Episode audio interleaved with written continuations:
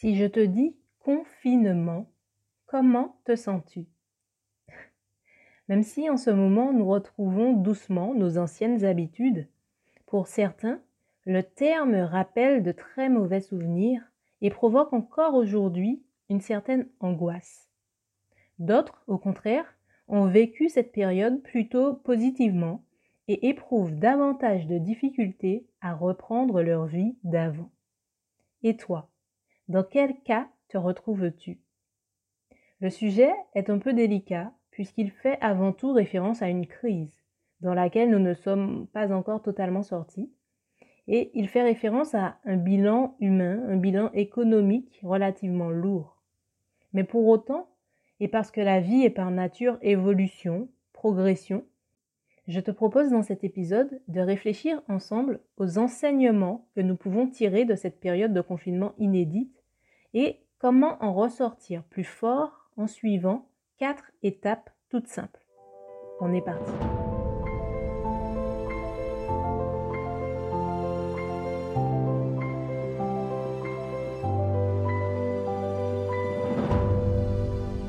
Salut, salut à toi.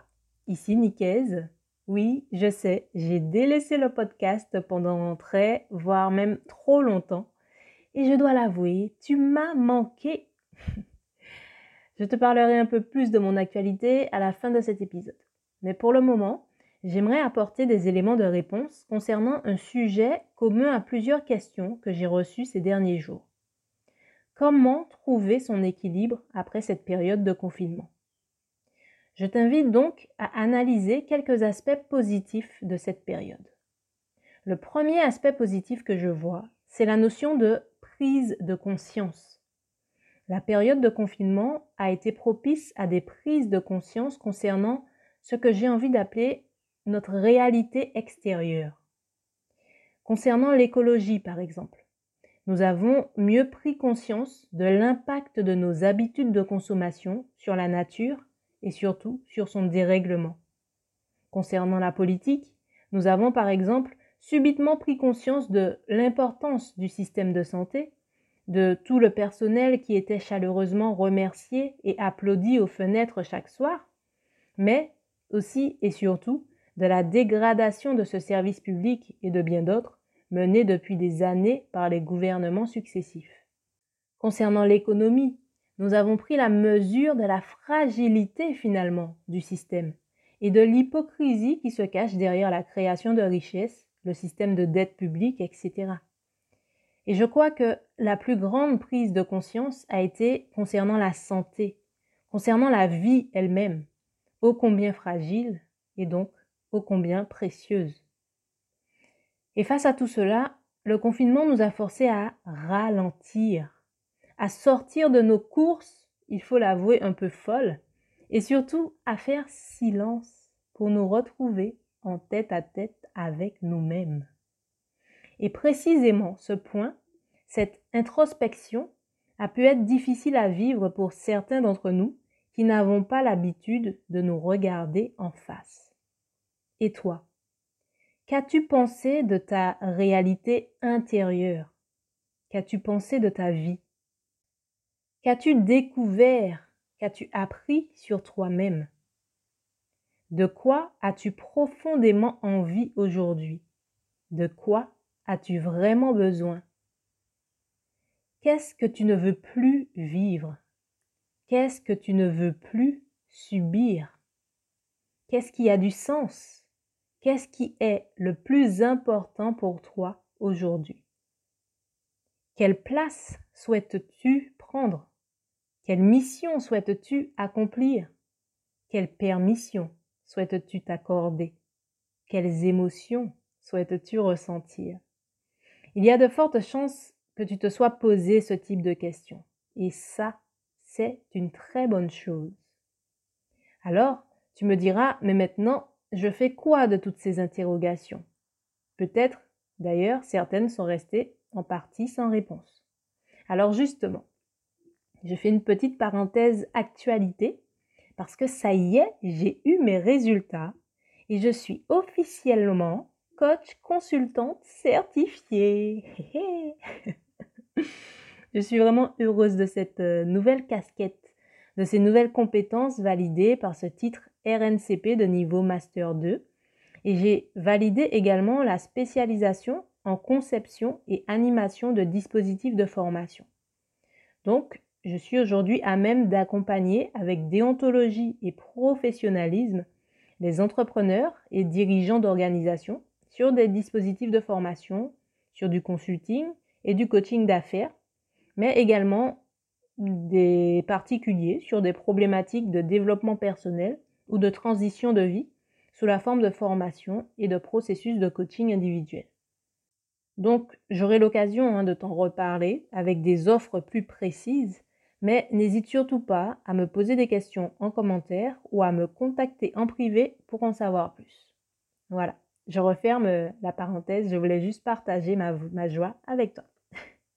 Donc, revenons à l'introspection favorisée par la période de confinement et aux interrogations qu'elle a soulevées. Force est de constater que là encore, nous ne vivons pas tous les choses de la même façon. Pour certains, les réponses à ces questions ont provoqué un véritable déclic. Pour ces personnes, il leur semble évident que des choses doivent changer dans leur vie et elles se sentent prêtes à faire les choix, à faire parfois les sacrifices nécessaires pour opérer ces changements et vivre en cohérence avec leurs véritables désirs. Pour d'autres, et pas toujours les mêmes d'ailleurs, il est ici question de, de phase, de transition de vie. Les choses peuvent être vécues avec plus ou moins de fluidité. Même si ces personnes ont identifié de forts désirs de changement, elles peuvent faire face à des blocages, ressentir des peurs qui les empêchent d'oser passer à l'action pour vraiment changer leur réalité. Et c'est là où le fait de se faire accompagner par un professionnel prend tout son sens pour franchir avec succès cette phase de transition de vie. Mais laisse-moi te partager dès maintenant quatre étapes qui vont t'aider à te libérer progressivement des limites que tu peux ressentir et t'aider à te mettre en action vers tes désirs. Premièrement, fixe-toi des objectifs clairs. Alors, on pourra consacrer un épisode entier sur la manière la plus efficace de se fixer un objectif et surtout de le décomposer pour réussir à l'atteindre avec facilité. Et d'ailleurs, dans l'épisode numéro 3 du podcast, nous avons déjà abordé quelques éléments, je t'invite donc à le réécouter. Mais cette première étape de définition d'un objectif clair est capitale. Tu dois fixer ton regard sur un point précis pour pouvoir avancer efficacement.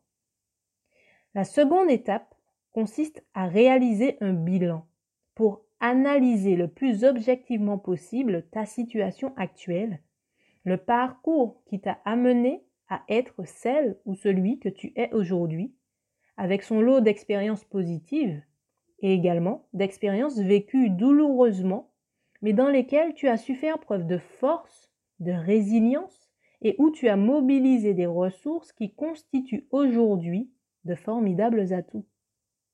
Troisièmement, détermine le champ des possibles. Cette étape consiste à lister l'ensemble des options envisageables et cela sans te censurer. Force-toi à arriver à une liste d'une vingtaine, voire d'une quarantaine, d'une cinquantaine d'options qui te permettraient d'atteindre cet objectif. Dans un premier temps, autorise-toi à rêver, laisse parler ta créativité. Tu pourras dans un second temps choisir en toute conscience les options qui te sembleront les plus faciles à réaliser à court ou moyen terme en tenant compte à ce moment de tes contraintes. Et enfin, élabore ta stratégie et définis ton plan d'action.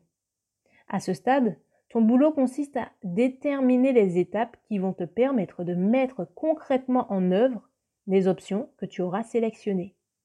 Alors, mets-le par écrit, noir sur blanc, comme un contrat que tu passerais avec toi-même. Quelles informations dois-tu rechercher? Dois-tu te former à une compétence particulière? Par qui dois-tu te faire accompagner? Combien de temps te faudra-t-il pour réaliser telle ou telle démarche administrative?